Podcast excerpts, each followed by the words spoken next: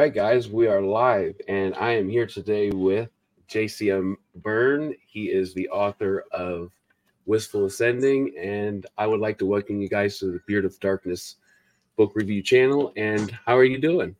I'm great, Matt. How are you? I'm doing very well. I'm feeling um, absolutely. Thank you for coming. I feel honored. Uh, My pleasure. Absolutely. So re- after reading your book, I have to say that I never gave sci-fi, and I had to look up what a space opera was. I had to. I had no idea. I I almost misspelled it a few times and, and put soap opera, and, and and they have nothing to do with each other. Thank God. And I dove into your novel, and it was a little later than I thought that I would get to it, but because my time management skills are being sharpened at the moment but when I did, I was not uh, disappointed. It was fun. It was a breath of fresh air, and I am so glad that I, I reached out to you and that I have this book in my possession. Thank you. You know, it's funny. I think some people might argue with me about calling it a space opera because typically space opera is like an adventure, like they go places. And Mhm. really, the in Wistful Ascending, no one really goes very far. Like everything takes place in this one, like you know, system. No one like you're not going from like planet to planet, hopping around. So in that sense, it's not really a space opera, but it fits the tone. More of an action adventure story, and not. It's not like it's not like an in-depth examination of like the effect of technology on everyday life in the future, right? Like that's not what this book is about. You know? So that, in that way, it really is a space opera. So I don't know. I call it that. Well, I think that it, after doing my research, because I always kind of go and do my research bef- behind any book that I read, um, and especially the subgenre that I'm getting into, because still after you know two and a half years, I'm still pretty new to uh, the subgenres and what they consist of, and I really enjoyed the fact that the wistful was like a home. I, I felt really homey. You know, I, I, I used in the past the inn and tavern like the Wheel of Time.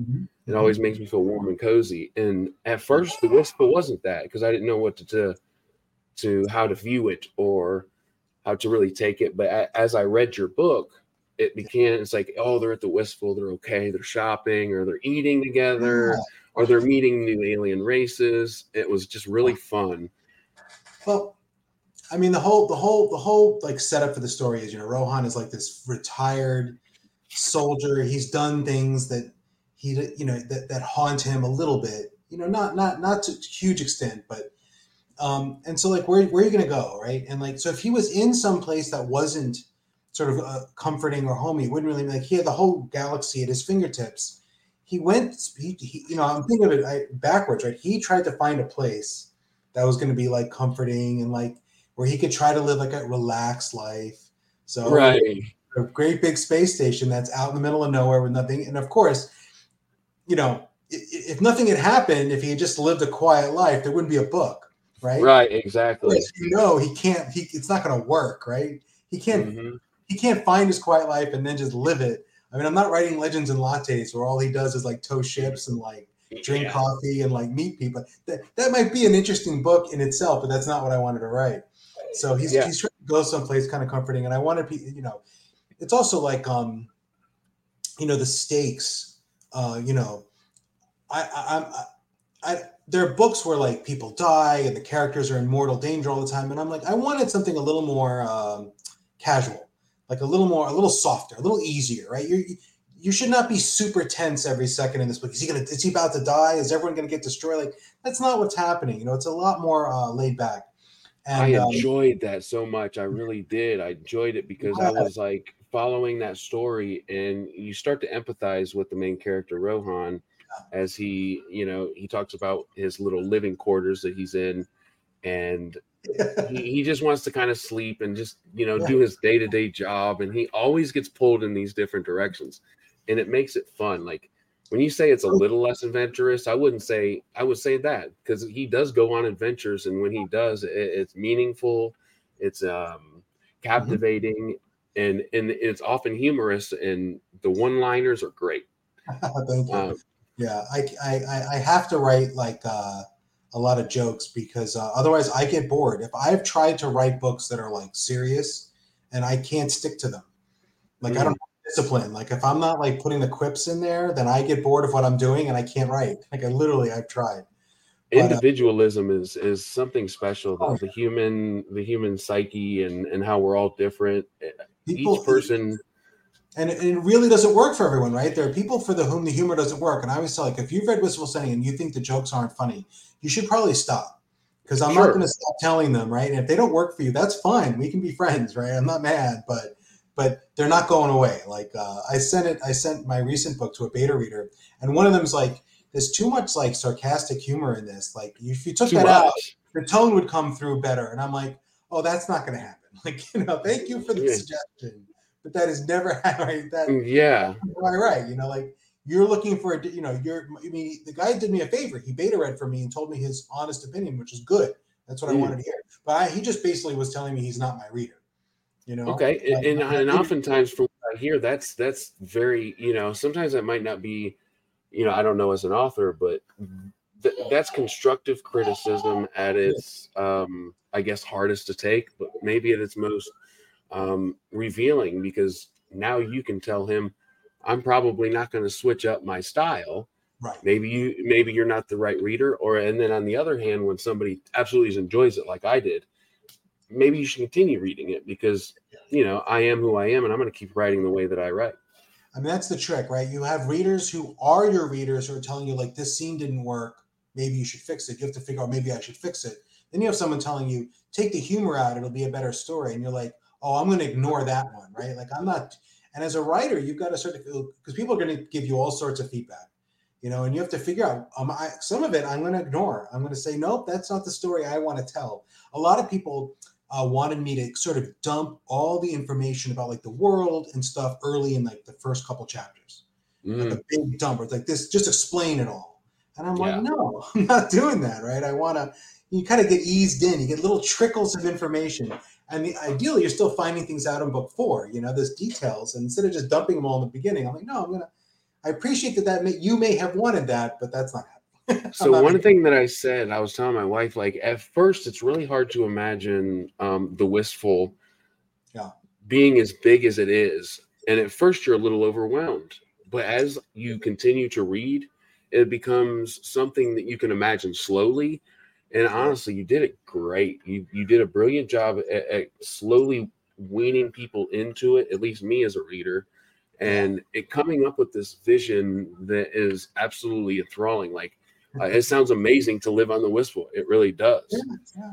A couple million people, right? Kilometers long, right? Yeah. Coated in diamond, and and you know, I took a lot of inspiration from like TV shows like Babylon Five and like Deep Space Nine had big space stations. This is before mm-hmm. before your time, but that's okay. I'm older than you, so I watched these when these came out, and um, you know, you put in a bunch of different restaurants on on a place, and like uh, you know, you, you can give this sense of you know, you don't have you don't have to map it out. Like I don't have a, a piece of graph paper somewhere where like, and this restaurant is here and this one's here. Mm-hmm. You know, like you don't need that. You just have to say, oh, they go to a place. And I think if you make it more specific, it's going to be harder to imagine. Like if, if you're like, okay, so you have to map this out specifically in your brain rather than letting the reader come up with their own version of it.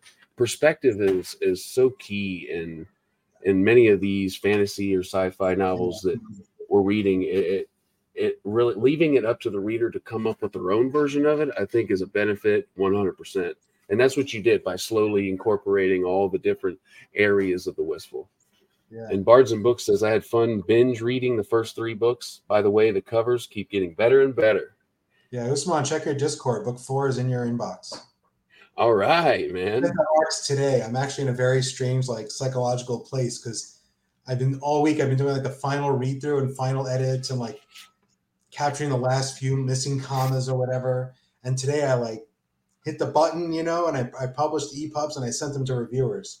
I um, seen your post today, and I said I yeah. ha- I made a note to to make um, comment of that because I saw the the person's um, e-reader yeah.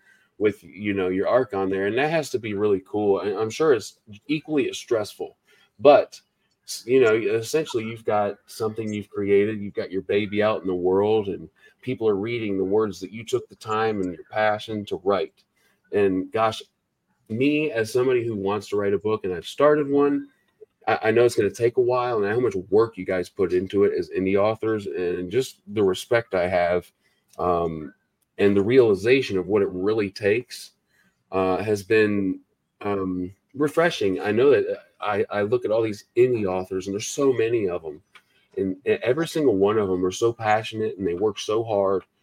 And I think once you take that step to say, okay, this is the version I want people to read, and it's pretty close to what I'm going to drop on its you know publication date. I really respect that. So, I'll give you some advice as if you want to write books. A couple mm-hmm. things you read that are universal, right? First of all, your first draft is not going to be good. No one's first draft is good. That doesn't mean your final book won't be good, but your first draft won't be. So just accept that. Write it. Sure. You're going to make mistakes. There's going to be stuff in there that's crap. It's going to happen. Every single person. Second is like writing's a team job. Like you have you look at my book. There's really my name on it. Maybe you'll see the cover, right? You read the acknowledgments though, and you realize there's a whole lot of people that I you know talk about in the acknowledgments. But you don't have to read it. But I'm just saying if you did, right? There's a whole lot of people I mentioned, like the editors, and like, hey, it's uh, Matt, other Matt, I think, right? Matt Pittman. Yeah, yeah, yeah he does go read books. He Oh, he uh he you you JCM Berne by me reading your Wistful Ascending and his influence has got me into sci-fi. So Okay. he's really into like um Red Rising, and that's actually I just got that, and it's one of the first Not it. traditionally. Yeah, it's one of the first traditionally published books I bought in a while, but yeah, Oh. he loves sci-fi, so I, I know he wants to jump into that world you've got, and I re- I mm-hmm. hi- highly recommend it. Oh, thank you. Yeah, there's a lot of good sci-fi out there. There's a lot of well, yeah, but yeah. So so team effort. So you're going to need beta readers. You're going to need other writers to help you, and and that's totally that that's true for everyone. So that, those are my two pieces of advice. When you when so when you're ready to to to, to, to write and take it seriously, hit hit us up for because you have a whole community Yeah, now, right? That maybe you didn't have a year ago or two years hundred ago. percent. you know? and uh, that's a tremendous resource and it's free we're free right you can hit us up on discord and say you know why isn't this paragraph working like that's not you know no one's going to charge you for that you know That's valuable. It's so va- and that's really I try to explain to my wife kind of what I'm I'm doing when I open the channel. And I know you asked me before we come on, but I, I kind of forgot this point. You know, when I because I'm very passionate about literature, whether it's fantasy or classic, uh, you know, traditional fiction, whatever it is. Um, but if you have gained a following, if you've got people on your side who are willing to critique you, I mean, that can only benefit you in the end. Um, am I right? 100% i mean writing my fourth book was a well this is fifth shadow of hyperion my fourth book hasn't come out yet but shadow of hyperion is the fifth book i really wrote in like the last five years Okay. and um, it was very different than when I wrote Wistful Ascending, right? I had a whole bunch of people where I could go on Twitter and be like, "Who wants to beta read this?" And I had a whole bunch of people who were like, "Yeah, we we we you beta read for us. We're your friends. We've read the first few books and liked them. Whatever."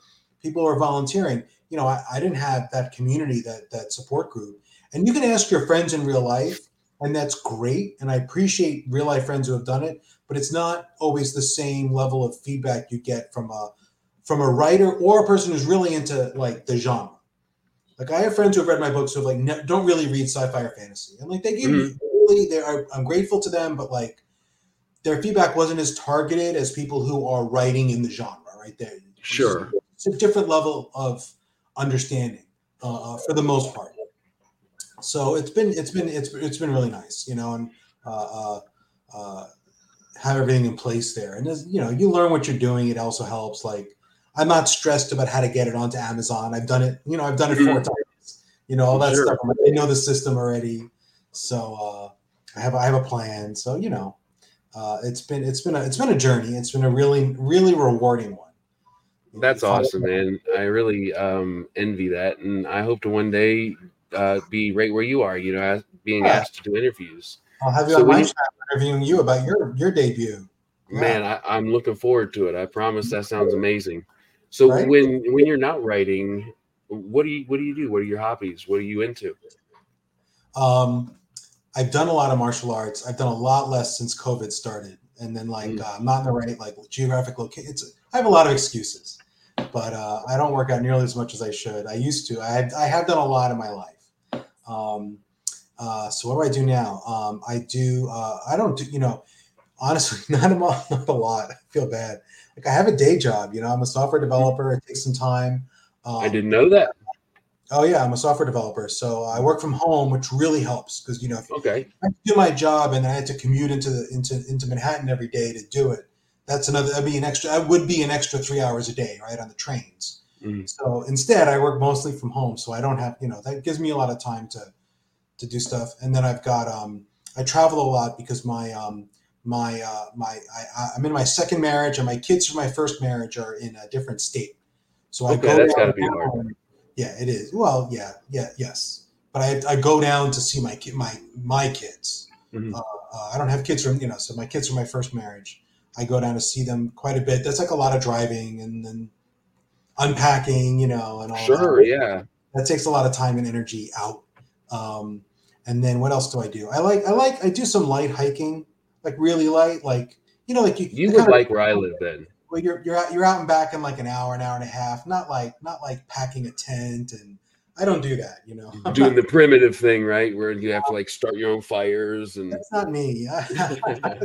it sounds great, but it's not me. I'm a, I'm a, I want to stay in the hotel with the jacuzzi and then just right. go for an easy walk in the morning or something. I so, think that I can relate to that 100%. Because yeah. I, I, you know, I've watched Naked and Afraid a few times, and boy, eh, it's starting a fire. Really, even if they're like so confident about it, like, oh, I bet when I get out there, I'm going to start this fire better than anybody. It, it's a challenge, man. Primitive camping and all that. That's a challenge. It's really um, mm, it's something that you strive to do it's a whole skill set you have to learn. I have tremendous respect for people who go on overnight hikes or people who hunt. You know, that's that takes a lot of like knowledge that I don't have, and I'm sure. not interested in acquiring it. But I'm like, uh, you know, that's not what I want to do with my life. I'm just uh, let me go sleep in a comfortable bed, and then yeah. when I want to see the nature, let me go where I can park and then walk half an hour and I'm in nature, and that's all I want. absolutely. And then and then so, I post pictures to Instagram, and that's my that's my hobby. I guess. all right. Well, that's that's absolutely awesome. That's acceptable. That's great, man. And, and of course, so, I you know, I read and I read manga and I read, you know, I watch anime and I and I read science fiction and fantasy. You know, all the that I've been doing my whole life. You know, I've been into manga. Manga is something that I'm I'm just getting my interest in. Just like before when I before I read your book, like sci-fi. So I guess my biggest um if you hear a baby in the background, I got kids, man. Sorry. but um uh, so Berserker or Berserk um, is one that I've been. I'm in the really dark stories, and and look at that, man. That's awesome. I'm in a. Um, I'm in a uh, with uh, uh, Steve from. He had a he had a YouTube channel. Channel Steve talks books. Uh-huh. It's not up anymore, but he he was, and we do a uh, podcast uh, where we read a volume of Berserk pretty much every week, and we talk about it with like a little group this is not the volume we're on, but these are, you know, I, I was in Brazil when I was reading this stuff 20 years ago. Um, oh wow! I didn't know. See, me being again kind of new to this, I didn't know it's been around that long, and all I heard was it's like it's really dark. I love dark stories. I, I'm just naturally drawn to them, so that's kind of like my newest interest. I I say I would say.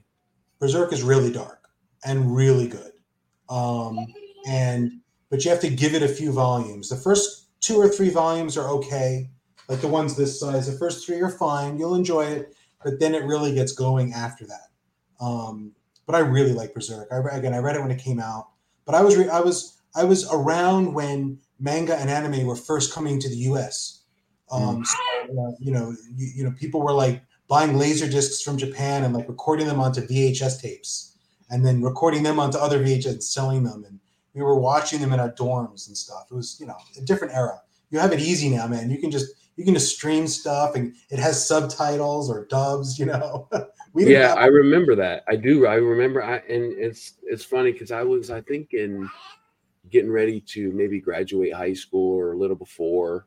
Mm-hmm. Um, and a couple of my buddies that I played football with were really into it. And the first thing that I learned about it just from seeing them read it, I was like, dude, it's backwards. How do you, what do you, what's going on here? I said, how are you reading that book backwards? I just couldn't understand it. And yeah. it's funny because, you know, now that it's been around for a while, we've seen that that's, that's kind of a normal thing now. And, and it's really cool. It's different. Yeah. You get used to it. If I pick up, uh, I don't even think twice about it anymore. You know, after 30 years worth of reading manga, you know, like reading it from the back is is becomes second nature. But there's a lot of good stories. You know, in Japan, in this country for a long time, comic comics were for kids, and cartoons were even more so for kids. Mm-hmm. And Japan just never really had that. They they've been writing, you know, they've had comics and cartoons for grown-ups all along. Wow. So, so so this and and, and and and and you know there are manga for everybody. Like there's a lot of manga that are for girls. Like okay. About, about like what you would think of as stereotypical girl topics, like about people who are getting into the fashion industry. Okay. Like because anyone will they don't have the you know it's less so now but like when i was a kid like girls wouldn't read comics. Right comics were for boys and they were for only for young boys and like they were about superheroes and that was it. And japan never had that like uh bias. Right? So they have comics that were aimed at grown-ups and aimed at females and they just so, i think something so cool is learning about other cultures and how um you can't just there's no source social norm that is like equal about about every country. So learning yeah. another country's social norm, I think, is so interesting, and mm-hmm. and and learning that in itself makes me want to read it more. And that helps as a science fiction writer, right? Because the more different cultures you know about and how they do things, the more the more what you realize, like, okay, this thing that everyone in my town does isn't actually the way every human is or every sentient being. Like, it's just in my town, like other countries do things differently. So an alien might do it even more differently. Yeah. You sort of like try to think about, you know, how, you know, what, what kind of the different, you know, diversity, you know, can I put in my, not that I'm doing the best job. Other people do a better job of that than I do. Sometimes I get lazy. I just realized today I don't I don't really have much in the way of like religion for my a lot of my aliens. They're just sort of like if they if they pray, it's sort of off screen. I'm like I need to dig into that a little more Um, because um, you know if there's aliens, some a lot of them are going to worship, and they probably won't do it the way we do, you know. So I gotta I gotta stick some of that in, in a future book. Indie authors I've found are so self critical, and um, I should put that in later. Go ahead. Sorry. No, I was just saying, like, I keep thinking of things that I have to like stick in, like, oh, maybe in book five I can add this thing. That I, right, right. I can imagine that, like, say you're going to uh, Walmart or you're just taking a hike, like you was talking about earlier. You find these certain things. It's like maybe that would be really cool in a book. I can't. Just, I can oh, imagine that that happens quite frequently. Oh yeah. Oh yeah. So, Shadow of Hyperion's coming out. When's it release? September twelfth. Oh, you got the little scroll. It's great. Yeah, September 12th. Mm-hmm. Assuming everything goes well, which it should. Uh, ARCs went out today. If there are reviewers listening who have not yet asked me who need an ARC, but uh, I'll say it really only makes sense to read it if you've read the first three because they're they're in order. So I'm always happy to give review copies of Wistful Ascending to people, and if they like it, I'm happy to give them a review copy of the Return of the Griffin. Uh, mm. uh, to, to, to book to, you know influencers, reviewers, you know people with shit, whatever. Anyway, really just people who ask. Um, so it went out to a bunch of people today. So right now I'm very stressed because I'm waiting for people to have read it and I'm waiting for their reactions.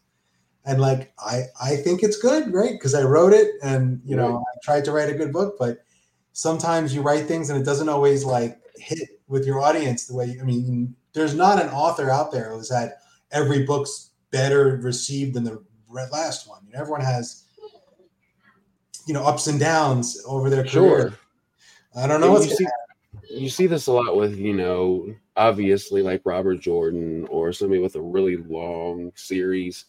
Um, people get readers get very critical and maybe kind of lose the perception of the author in that um in what your your goals are with the series um which kind of brings me to my next question rohan rohan how do you how should I pronounce that? I, I, like Rohan. That's kind of what I, I go to in my head as I'm reading. But who gave you the inspiration for his character? Because he is a dynamic. You feel empathetic towards him, and you're just drawn to him from the beginning. Yeah, um, a lot of a lot of places, and and a lot of it wasn't really conscious. But like, and then someone will say like, "Oh, remember this comic you read once?" I'm like, "Oh, oh, that's exactly like Rohan." Like So the fundamental structure of like this this guy who's like um like a like a very competent like mar- like fighter like violent like person very good at violence who has sort of like left the military and they're trying to live a quiet life that's in a lot of places i, I didn't invent that right like uh, mm. uh, uh Rurouni Kenshin you know uh, which is another manga that's that's very popular uh, very similar plot the guy was like you know a, a terrifying soldier you know with, with swordsman and he's just trying to be quiet refusing to kill anymore um, but there's a lot of places we've seen with like the retired soldier, you know, even like uh like uh like what is it, like Rambo is mm. that story, right? Like I don't know if you've seen yeah. Rambo movies, right? Absolutely. Just alone, right? Like that's that's kind of his story, right? He's not he's not trying to get involved in combat. He's trying to live in the but he gets pulled into stuff because otherwise there's no movie. Uh, not First Blood. First Blood is a little little different storyline, but the but the sequels, Rambo and Rambo Three, you know, that's so the storyline and then um, I made him Indian because I'm a huge fan of Bollywood movies, and I just wanted to yeah. give like a nod and a wink to a lot of these action, you know, Bollywood movies that I've watched, so specifically movies from like South, South, uh, um, the Telugu region. You know, movies from different parts. India is really big, you know. Yeah. Like, you know, so in this country, we don't necessarily know all the different movies. Like, there's several different places where movies are made, like a number of them, and the movies aren't the same. They, they have like a different flavor. And so movies from a certain region of India, they always have these like very overpowered main characters. And it's like, how cool are they going to look when they like beat up the bad? It's not like they're going to lose, but you're just like, how cool are they going to look in right. this fight? You know, it's like, and they're very, they're super competent. And I wanted to give a little nod to that. So that's where his origin came from. And the sense of humor is just how I write characters. I don't, I don't have a choice. I, as I the way that I took it as I read it, it was the the play on humor was more directed at you as an author, maybe your sense of like your personality or how you kind of like it to, to, interpret things, and that's how I took it. Um, so I, I just assume that in real life you're a guy that likes to crack jokes and have re- you had really good one liners. They had me cracking up. They were really good, um, like cliche or not cliches, but um, similarities between yeah. what we talk about on a day-to-day basis and kind of mixed in your own way i mean everything rohan says pretty much is something i would well not not when he's being intimidating but when he's being funny that's me um, but like it's me but but with the advantage of you know in real life you don't think of all the quips right away in the middle of a conversation right but right. when, I'm, when you write a book i can set up a scene and then i can put the book you know i can put my computer away and think about it for a day and come back with a with a one liner right and it's yeah. like, okay, it comes back right away with it. But I'm like, I can't always do that in a real conversation. Yeah, it's like, uh, how, do I have time to premeditate? And as an author, you do because it, you kind of set the scene up. It's like, what would make this sound great? In my head, that's kind of how it would go. I can take weeks if I want to write one line, you know, and no one knows when the book comes out. You're just reading, you read the next line. It's like right away. It comes across the same. Yeah, I but love that all the observational stuff is, is stuff that I would pretty much stuff that I would say, uh, and wordplay, you know, and I don't plan any of that. It just comes out when I write it. I think that makes it funny because you know when you draw comparisons to things in a funny way.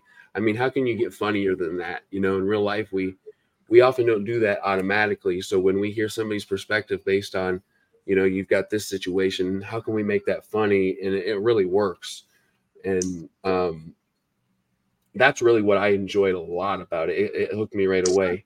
And so the hybrid helix is the series you're writing. Yep. How many installments do you really plan on having in it? Do you have a set number, or do you kind of? I love this idea? question. So, I don't know. Uh, uh, it's a lot. I, I, I generally know. Uh, would this be more sci-fi, fantasy, or a mix? It's definitely a mix. Go reads books is asking. It's definitely a mix. So in my my uh, I define these terms in very specific ways in my mind. So to me, sci- sci-fi is um, you know, you have all this miraculous stuff happens because of advanced technology. In fantasy, all this miraculous stuff happens because of magic. Mm. And in a mix, you can have miraculous things happening for both reasons, and that's exactly what I have. Right. So Rohan's powers are fundamentally magical. I don't think I use that word, but they are. He doesn't have like cybernetic implants. He has yeah. magical powers because of how he was born and it's not biological. It's not like his skin is really thick or it's not. It's not physical. It's metaphysical. Uh, that's not the right use of that word. I know. I'm a philosopher, but it's close mm-hmm. enough. He's dead. It's magical powers, and there's advanced technology. There's like you know, uh, sentient space station has an artificial you know brain. That's a you know, it's a very advanced computer. It's an artificial intelligence. It's fundamentally a computer, right? So, yeah. it's both. It's both to advance. It's like uh, Marvel comics, right? The Marvel universe has that, right? You have Iron Man with his fancy, you know, powered armor right next to Thor, who's a god, who's got yeah. right, who's Doctor Strange. Literally, he's a magician, right? So, and these guys are standing right next to each other in a fight, and that's what I'm doing. It's, I'm doing exactly that. So, it's science. I call it science fantasy. If the I amount have, of races that you brought into this, uh, it was. Yeah. I, I loved it because almost every different person that you meet, or as you meet through Rohan, I would like to say, you know, you find these people with different colored skin and horns, and I found myself. It it sounds like maybe overwhelming if I'm you hear me saying this, but the way that you write it, you, every time that person speaks, you can vision them, and um, it was really fun in an imaginative way. It really broadened my horizons as far as that. Thank you. I'm sorry, Matt. Matt you were asking me about how many uh, uh, how many volume how many books. Yep. So I have a big story in mind I don't have it plotted down to the book. Like I generally know where I want things to go over time. I know I want things to end. I have an end planned. So I tell people 25 books, but I don't really have a 25 book plan. You know, it might be 22, it might be 17. I don't, it might even be like 15 where I'm like, oh, I can wrap this up here. I don't know, but I'll end it. Like there's an end point and I'll get there and I'll say, this is the last book where, you know, the story's ending and I'll, I'm promising that to my, my readers, right? I'm not yeah. George R. R. Martin and spend 12 yeah. No, that's important. Yeah, I mean, you know, I'm, I'm going to finish the series. There will be an ending, and uh, you know, you may not. People might might or might not. I can't promise everyone will like it, but I can promise that uh, if I survive, uh, uh, uh, I will I will I will finish the series, and it's gonna. And I'm aiming for a big a big. Uh, uh, you know, I think about. Um, I don't know if you're familiar with the the Dresden Files by Jim. Yeah, absolutely. That's to me, in terms of like the structure of the series each book is a standalone, has a beginning, middle, and end. It really wraps up its story, but things change from book to book also, mm. right? Like, uh, you know, he gains new powers and new alliances and meets new people, and the characters shift and the relationships shift. That's what I'm doing. So things change from book to book, but each book is a self-contained story. So you don't That's read really... people, don't, people don't read a soul sending and get to the end. They're like, it's a cliffhanger. Like that shouldn't happen, right? Story right, yeah and I think that uh, people respect that answer that you just gave a lot better than you know. I'm just not really sure, or this or that, because there's and we all know of those authors who have done that, and, and they get a lot of controversy, whether that's good or bad. I'm I, I don't know. I'm not going to really comment on it. You know, uh, a lot of the series that I'm speaking of, I haven't read yet, so I don't have that passion behind my opinion. Um, but now that I've started yours and want to continue reading your series, uh, that is a respectful answer. I, I, really enjoyed that. That's a great answer.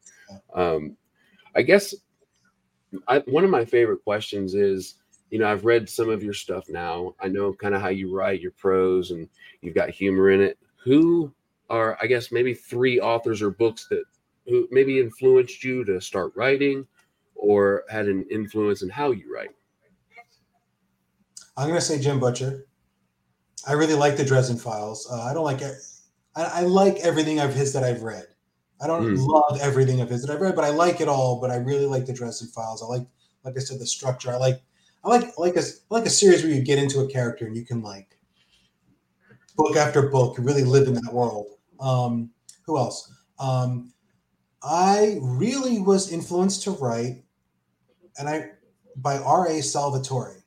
So oh, okay story. Okay, so he um he wrote a he I think he's got his start writing like D and D books, like Forgotten Realms books. Didn't know that. Uh, uh, yeah, for like the Drizzt Do'Urden is a Forgotten Realms character, like this mm-hmm. this dark elf who he's a good guy, and he, and and and I read a lot of. Uh, I think those that, that's how Salvatore got famous. I'm not actually sure that's the first things he wrote, but that's that's what he was known for early in his career. He's done his own stuff too. Um, I really like those. Those really motivated me to write. I don't really know why, but th- I started writing my own stuff when I was reading Salvatore, and I thought this is cool. I can do something like this. And then um, another guy is probably Steven Brust. Steven Brust writes this series called the Jhereg.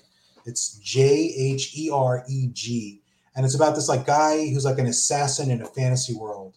I'm writing this down as you go because I, I respect anything you're suggesting, man. I'm I'm I'm glad that uh, I don't know a couple of Well- what, what you're talking about, so I'm excited to research that after. I, I would try. I would try some Jhereg books. Those are those are good. Um, Sa- Salvatore's. Um, you know, there, there are books that resonate with you at a certain time in your life, and then maybe you look back on them later, and you don't always think they're um, a diving moment. Great. Oh, oh, okay. Uh, great, great book. I don't know. Did I read? I read Homeland. Yes, yes, yes. The Drizzt books are good, but there's also like 50 of them. And I don't know that you need to read them all to get the gist of the character and like what he's trying to do with that story. I think it's probably worth reading one or you know the first three maybe, and then and then decide for yourself. Um, he's a little bit of a uh, you know he, he pumps him out. You know, I, there's a couple people that I've been kind of anxious. Uh, sorry about the crying in the background, guys. Uh, Um. Hey, I'm a dad. I do never Okay, apologize to me. Never apologize to me for a for a kid doing kid stuff where their kids are supposed to be. Never. Thank you. Yeah, I've got a, a four year old, a two year old, and a one year old boy, and I've got my first daughter on the way. She'll be here in October. Um, I always hate it when I'm in like a supermarket and the kid's crying and the mom looks at me and says she's sorry, and I'm like, do not apologize to me because your kid is being a kid in a That's the best answer you can give a parent in that moment, by the way. Come on. Like, come on. Like that's I I I- I've been that. You know, I, my kids are older because I'm older, right? Like Mm. my kid's crying in the background, something's really wrong because my son's 15. You know, Yeah, Uh, it's like let's like, stop real quick. Something's going on. Some, but something has to be really wrong if he's crying in the background, right? But anyway, I'm sorry. Go ahead. No, no, no, no, absolutely. So I've heard of the the D, R I Z Oh, right, or Z Z T. I think it's D R I Z Z T, and then his last name is like D O apostrophe U R D E N. I just want to make sure we were thinking the same Oh, book. Yeah, that's so same- yeah, that's a there's no series, other and then you've and then you've got um oh my goodness, the color of magic is the beginning of it. I um the Discworld, Discworld. I have Um, not read Terry Pratchett, and I really should. Yeah, Terry Pratchett. So I just ordered uh the color of magic. So uh, Oh, just nice. kind of speaking on those of which have oh, written many, many books that are also standalones, which is freaking impressive if you ask me, because yeah. there, I mean, there's going to be Easter eggs, of course, but to keep each book in that series like a standalone, that has to be a feat. Yeah. You know, that has to be well planned. It's hard. Oh, but- well, yeah, yeah. I know what I'm doing is hard for me. That's all I can say. I find because every book, it's got to advance the overall storyline. Right? It's got to tell you more things about the overall world that you want the audience to know. It's got to move the whole storyline forward, and it still has to stand has it, its own arc that gets resolved in the book. And it's very tricky. I don't like. I say it's hard. I don't know that I pull it off. I mean, I guess people have to read like a lot of them and go, "Yes, you pulled it off." Other people have to decide, but uh, Sure. it's, it's a lot. It's, a, it's just a lot to think about. And I did write a standalone book, like in a, like a, like not in a series, uh, in the fall. That's going to come out sometime this fall. As soon as I get Oh, like the cool. cover together, it's a straight up fantasy novel and it's a one and done. Right? Like, Oh, okay. could be a sequel, but that doesn't need to be. Like it's a story, and uh, it was just so so much easier. it was like, oh, I got kind of plays in one of the questions I was going to ask you later, but uh, that's awesome, man. So it basically you saw yourself writing more than just you know a soap opera or a sci-fi. You love fantasy also. I do love fantasy. The first books I ever wrote were fantasy. Oh, You know, man, like- cool. They're in a trunk somewhere. They'll never see the light of day. But in the late '90s, I thought I was going to be a, a professional writer, and I wrote uh, two no- two two and a half novels. They were straight up fantasy. Uh, they were in the in the world where I DM'd, you know, like D and D, basically. You know, uh, That's awesome. my own, my own magic system. But but um, yeah, so those books are I still have them on a disc somewhere, I'm sure. Um, so I, I I love fantasy. I probably read at least as much fantasy as science fiction um, uh, in my life. I, I think uh, so. Yeah, and I wrote a fantasy novel um, in the fall. Uh, really on the spur of the moment, I got an idea, and from the time I got the idea to the time I started writing, it was like just a couple weeks, and uh, it's being edited by and my, my let me, let me see that for. Uh, thank you. Yeah, you don't know the sweat I go through uh, when you're not there, Bo. but um, so that fantasy novel should come out in the next couple months. I don't have a time yet. I don't have a cover yet, and uh, my editor is still working on it. And when I get it back from my editor, I don't really know what she's going to tell me. If she's going to say just clean up a few things, or she's going to say you have to do major mm-hmm. work. It's got to be stressful. Yeah, it is. But at least the thing about that is like no one's expecting it because it's not part of a series. So I like whenever I get it done, it'll be done, and I'm not in a hurry. Yeah, yeah. I think that maybe that's kind of something you may in this long series that you plan on writing. Maybe a little bit of escape from the stress of that. I, I you're exactly right. Right. I felt like um because it, it was less pressure. Right. You're not meeting up the expectations of the previous book because there is no previous book and you're not right. trying to set up the next book because there's no next book. So you just do it. And it was refreshing. It was like a little a bit of a mental break. And I came back from writing that book, and when I wrote Shadow of Hyperion, it was actually like I felt refreshed. Sure. Uh, yeah, I, I can see that for sure.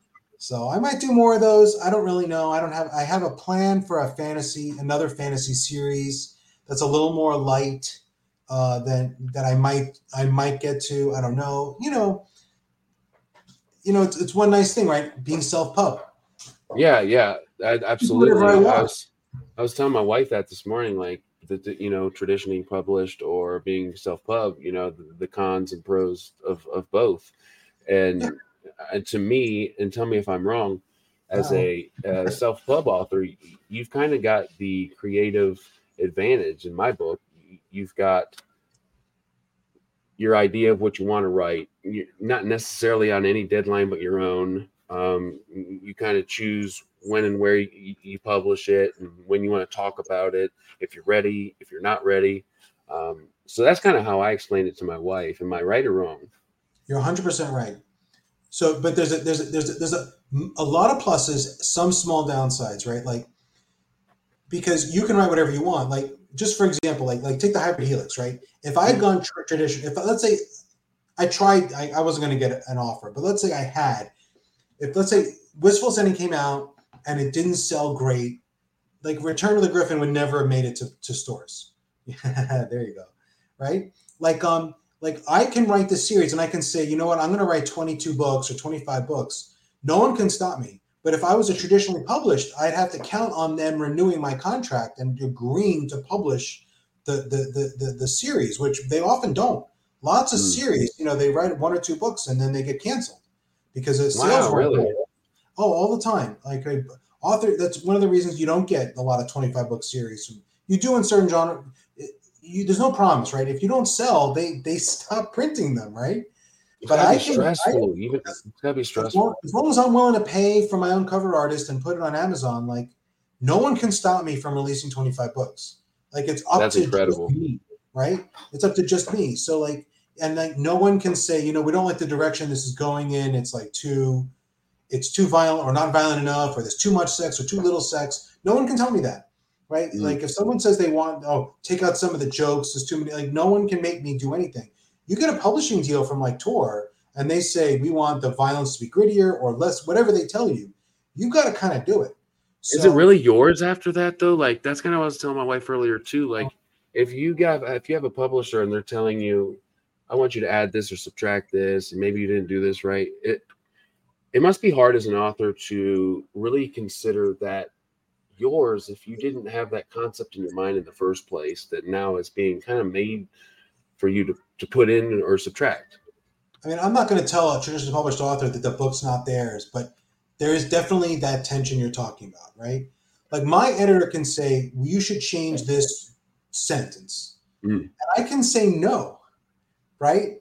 But right. usually with my editors, if they say you should change the sentence, I'm usually like, oh, your way is better at expressing what I wanted to express, so I'll change it, right? Because okay if you find people who you work well with, they get what you're trying to do in your story, and their suggestions make them better. You're, they get your voice better, right? But right. Um, yeah, if you have a regular publisher, you don't know, you know that that doesn't necessarily happen. Yeah, Timothy Wolf, who is also a self-pub author, I'm sure you know that. Uh, that was my biggest fear. I started writing book two months before book one was released, and I didn't want to risk over my head. Yeah. So. Yeah. No. Right. So, so the, the downside, of course, is you know if you're with a major publishing house and you have a professional editor, they often know what they're doing, and more often than not, when they're making a suggestion about how to change your story, it's usually a good one, right? So, like, I mean, I can say, oh, it's nice that I don't have to listen to anybody, but to be honest, most of those people are trying to make your book better. They're not trying to take it away from you. Trying and to sell copies, so, of course. Heard, you know? So, so, but you know, if you go with a professional publishing house, you have access to like all these people who, if you paid them out of your pocket, it would cost a lot of money, and they're yeah. reading your book and trying to make it better. You know, for free. Absolutely. Marketing job. is is a, it was one heck of a feat. You know, my wife, just for example, she's a graphic designer. If she didn't pay people to market for her, boy, mm-hmm. that'd be a, that'd be a twenty four hour a day job. Yeah. Uh, so if you got that on your side, you can't go wrong with that. If Tor offered me a contract, I, t- I mean, if any of the big publishing houses offered me a contract, I'd take it because the, just the marketing, just from being, you know, like you know, every month, you know, like all the big publishers just release a list of their releases, and all the big book bloggers and booktubers look at that list, right? Mm. Just that, just that. Not even if they're advertising, just the list they publish. That's a huge marketing thing. There's all these booktubers who won't touch an indie book. You know, I would. I don't get that. The, you know, but it's true, right? Like the big booktubers, they're not reviewing the biggest, right? Like Merphy Napier's not not yeah. reviewing a lot of indie stuff, right? And she and just by subscriber numbers, that's a big audience. I'm not saying Merphy would like the book. I'm just saying if I was a tour, Merphy would have known who, who I am, right? She'd have seen Solid point. Book, and she might have read my book. Whereas right now she does not know who I am, which is fine. I'm not, I'm not criticizing Merphy Napier. I'm just using her as an example. No, I get um, it for sure. You know, there's a lot of those booktubers that I love to watch. In fact, who got me in, inspired to do my own. Um, I've just found my personal niche to be more with indie authors. I enjoy it. I I see the difference in the two, and and um, I see the work and the the passion that's put into self publish. Not that people who are traditionally published don't have passion and desire to do so, but you know, I feel like anybody who's hearing what I'm saying right now understands my point, and, and it's just. I feel it's more deserving. I, I, don't know. Maybe I'll get criticized because of that, but, no, but I, think I, think somebody who puts everything on the line yeah. deserves some people on their side. I think I think you probably get just as much passion and stuff once you get guys who are really once you get authors who are really big. Like Brandon Sanderson can do whatever the hell he wants. Yeah, dude. Right? Because if, if his publisher doesn't like it, he's going, I can just go publish it myself. And he would, you know, and, he can run a Kickstarter, right? So he yeah. in a very privileged position that's not normal.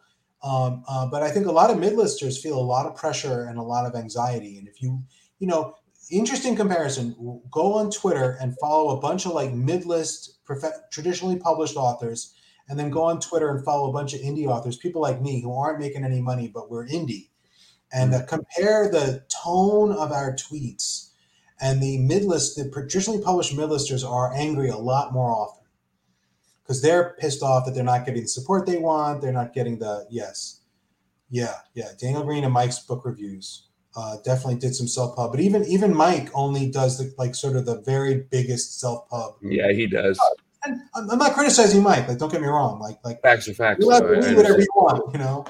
But uh, but but don't worry. Uh, Tor is not offering me a contract. So like, this is a hypothetical.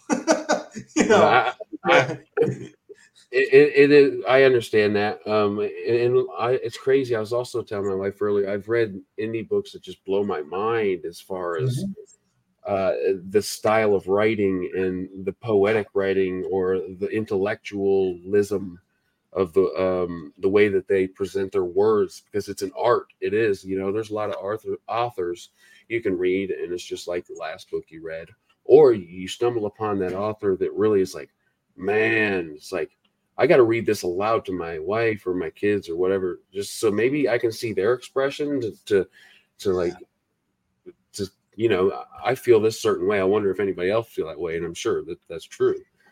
There are people who write amazing sentences, right? That's prose to me, right? Mm-hmm. Great prose is when I can take a sentence out of your book and the sentence is beautiful, which is not something I claim for myself. I don't think I have great prose, but but that which is not. I'm not upset about that. That's just not what I'm doing. But uh, there's some phenomenal. There, the best indie writers are as good as the best traditional writers. Hundred percent. The worst indie writers are much worse than the worst traditional writers. Like if you, the bottom of the barrel is very ugly. That's yeah, because I think that's going to be expected. Yeah, anyone can pub- self-publish a book, and so anyone does. So the Mm. really bad ones are really atrocious, and that Mm. unfortunately is part of the reason people look down on indie Mm. because they can pick an example of a, like a really crappy book, and like this would never come out of like Tor, and like you're right, You're right. That's why they're not. Yeah. If you just pick out a random indie book off of Amazon randomly and read it, it you're not you're not going to have a good time. I've said this before, right? You might, right? But like chances are not, odds are not in your favor. But the best ones, you know, are are, are phenomenal. Yeah, they're just masterpieces, and it's like, Just- how are you not? They're just hitting a genre that like traditional doesn't know how to sell. Like like what's the best lit RPG book that came out of like Tor? There aren't any. Right? Tor Yeah, doesn't know how to Sell absolutely. lit RPG. Gollancz doesn't know how to sell an RPG. They don't sell any. Does that mean none of them are good? No, it just means that those editorial houses have no idea how to handle those, so they don't sell any. So if you want a good lit RPG, you have to go indie. But they're The one coming- I'm I'm looking at right now is uh, Dungeon Dungeon Crawler Carl. Carl. Carl. Yes. Yes. Yeah, I heard I've of heard such good things about it. I hear that it's everything that this guy. I, I'm sorry, I don't know the author that wrote it, but um, I hear so much good stuff about that. I don't know. Yes, I've heard. I've heard phenomenal things. Um, uh, uh, I'm not. I'm not. I'm not gonna. I, I'm. I don't think I either. I temperament for lit RPG myself, but I've read like I've read like Cradle, like the progression fantasy. I love that stuff. Um, and even then, right? Cra- Cra- Cradle's not coming out from from uh, Orbit or Tor or. He still pubbed that, and he made a killing. That's that. You know, you asked me who motivated me to to write. That's Mm. one story, but Will Wight motivated me to self-publish in a lot of ways. That's Because I have the arrogance think, well, if he can make money doing it, so can I, which is totally like not true. Well, I feel like it just takes that little bit of luck with the skill that I know you have because I've read your work, uh, along with it falling into the right hands and just there is a like Ryan Cahill. You know, he, he's very successful indie author, and you know he's he definitely writes great. He's got a great story. I love reading his books.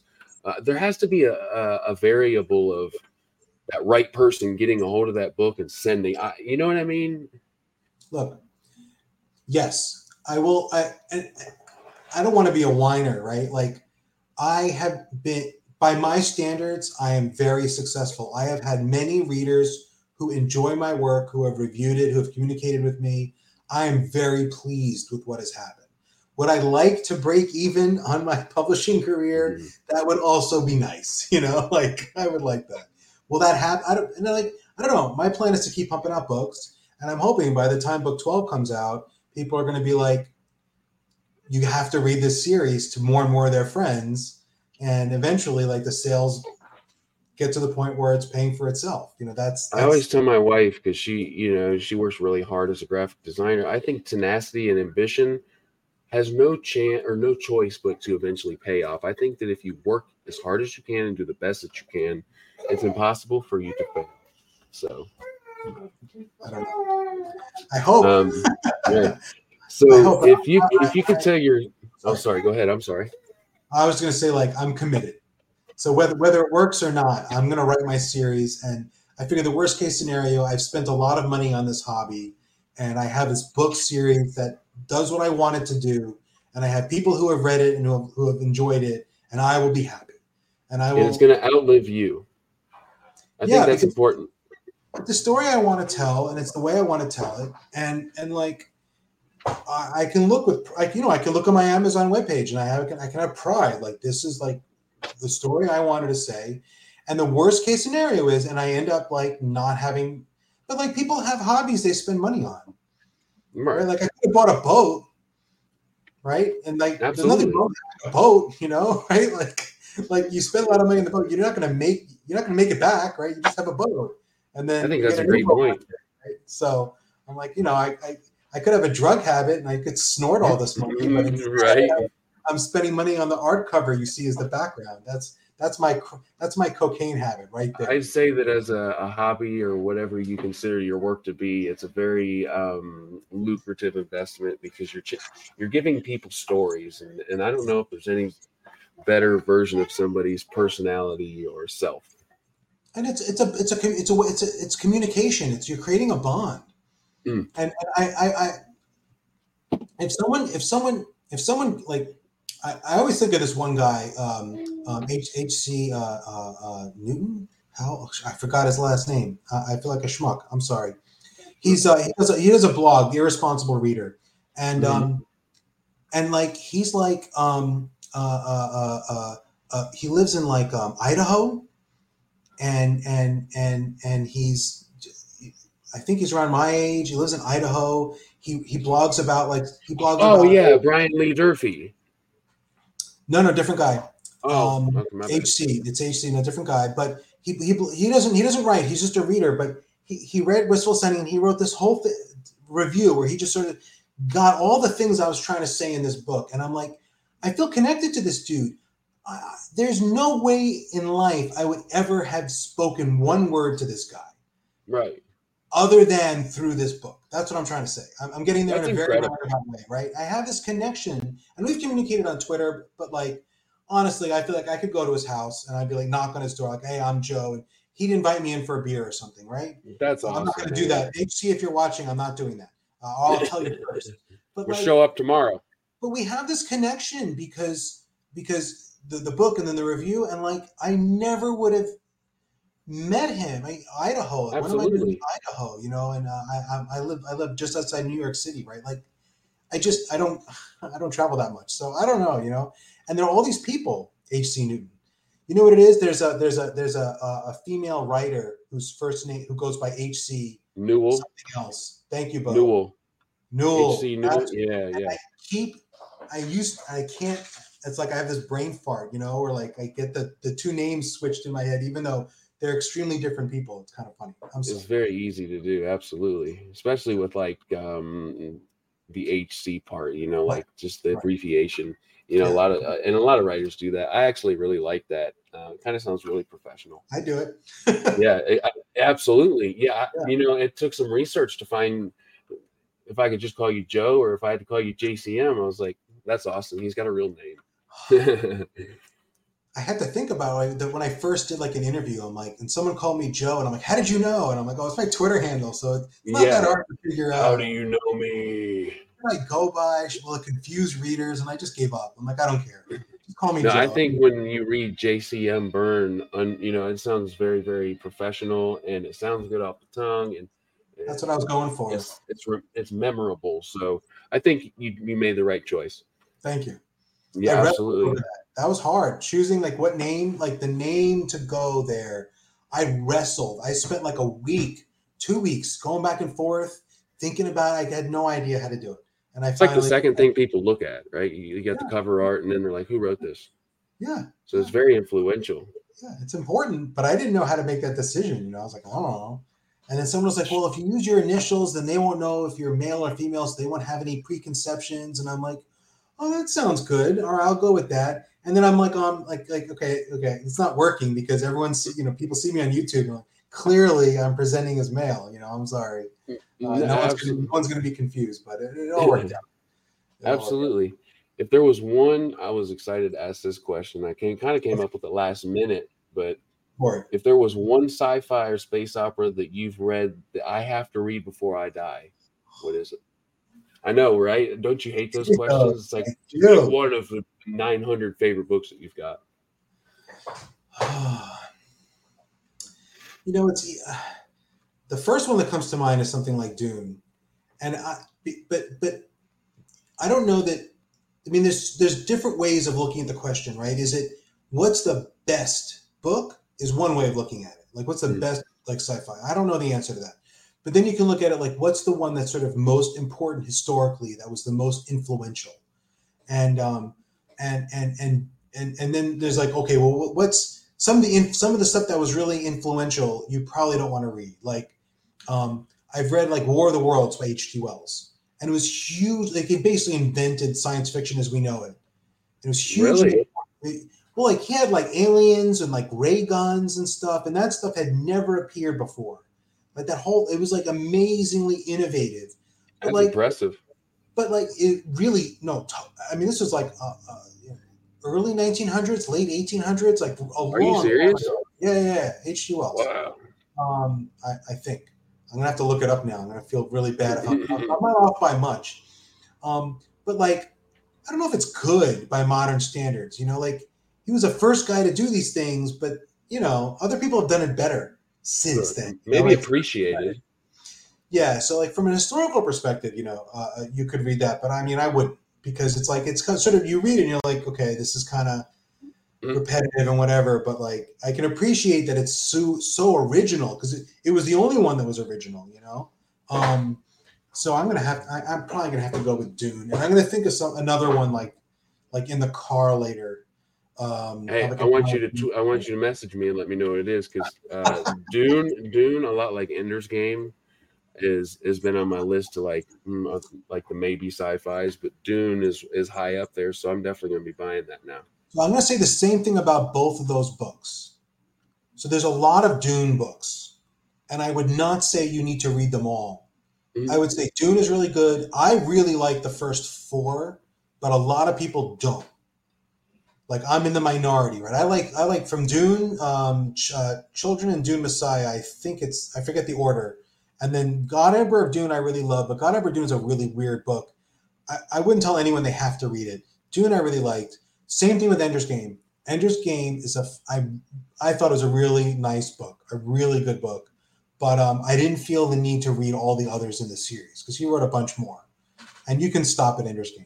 Like you know, if you want to read it, read more. I mean, whatever you want. I'm just saying, like, don't feel you need to read them all, and especially There's certain with- ones that I feel like I have to read now that I'm like in this thing, if that makes sense. Like now that I've I does. know that I'm passionate about it, I wa- I want to read the best of the best, and Like, but if I were you, I, I- like as as a book, you know, booktuber with a channel and everything, like I imagine it's hard to resist like Wheel of Time just because it's talked Yeah. about so much. I don't love Wheel of Time. Like I like Wheel of Time, but I don't love Mhm. it. I'm a much bigger Malaz. I'm a Malazan diehard. Like the I'm about to start the Gardens of the Moon myself. It's been much procrastination because I know that I can't like be reading anything else, but uh, I'm very excited. I love those books. They just do so many things. There's so much stuff going on in there, and it's really nicely done. I love those books. Um, I mean, if, if you could, if I, could, if I was stuck on a desert island for the rest of my life and I had one series to reread over and over, it would be Malazan. Plus, Oh, it's man. complicated. You could probably read it ten times and get more out of it each time. Have you read um, Hyperion by Dan Simmons? Um, I liked it. Um, again, I felt the the sequels were not necessary. Like it didn't Mhm. add enough to the story. I would read. I I, I wouldn't tell anyone not to read. it. I I would say read Hyperion is fine. I don't know if I'd put it above Dune. Um, Okay. um, but um, man, there's so much. Um, I don't really, you know, I don't really think about these things um, in this way uh, uh, uh, too much. Uh, I'm going to think of something later. I can think of a lot of comic book series um, that I've read, like science fiction comic. Like in a way, like Wistful Ascending is more inspired by like the cosmic comic book stuff than it is by science fiction novels. It's a guy Okay. punching ships, right? So like that's more of a like like Jim Starlin's. Like, Jim Starlin's a guy who basically like came up with like the Infinity. I don't know if you're a Marvel movie guy. Yeah, absolutely. Okay, so he came up with like Thanos. That was Jim Starlin. Like the Infinity Gauntlet, the Infinity Stones. That was all him in the early '70s. Like this was stuff. Even I read it as reprints, like not when it came out because I was Mhm. born in '71. Um, but that stuff was hugely influential on me. Um, um, you know, the the early the Thanos storylines. Uh, I just watched Guardians of the Galaxy uh, three last night. I enjoyed that. Oh man, I can't wait to watch that. I've been seeing like the commercials and stuff. I, and that uh, that was my comparison is is just only based on one thing only though was the races like you watch Guardian of the Galaxy Guardians of the Galaxy and there's so many different races and it's like how did you pull that off well Yeah. you do it very well in the book and, and, and it's just as visual yeah. so where can viewers get the uh all of your books and you said September 12th right September 12th. Yeah, actually, um, the, the ebook is already up for pre order if anyone wants to pre order it. But I totally understand if you want to wait for the reviews to come out. That makes perfect sense. Uh, everything's on I'm Amazon exclusive.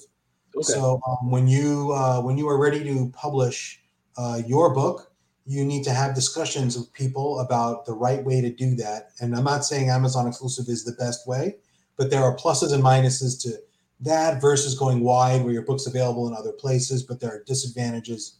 It's a long story. You So you can imagine. that conversation, but you we don't imagine. Yeah, sure. I I can imagine as an indie author, um, the positives and the pros for having all of your work in one place, um, highly advantageous um, compared to I'm here and there and there and there and there. There are downsides right now. Amazon's in control, so Amazon can decide to like cancel your books, and you're just screwed. You've lost your audience, right? Um, and there are other downsides like um, like the, the the hardcover is um, it's naked, right? Like um, the the the cover is printed on the um, there's no uh, shoot what do you call it like the slip cover Yeah, No. dust cover.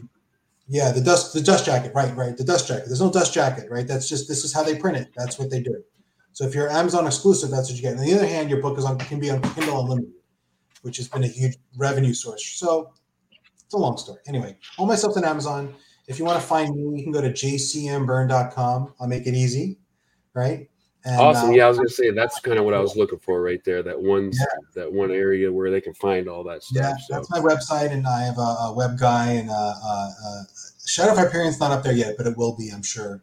At some point, I'll tell my web guy, "Oh yeah, I got a new book coming out. We got to put it on the website."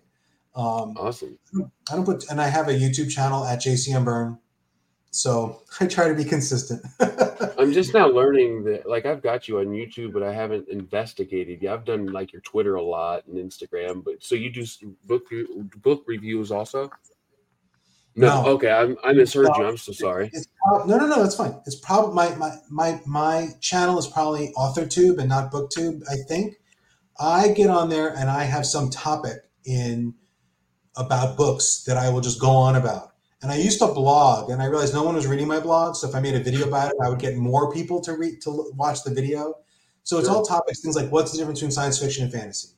What's the difference between hard and soft science fiction? What's the difference between a hard and soft magic system? Um, Those are great topics.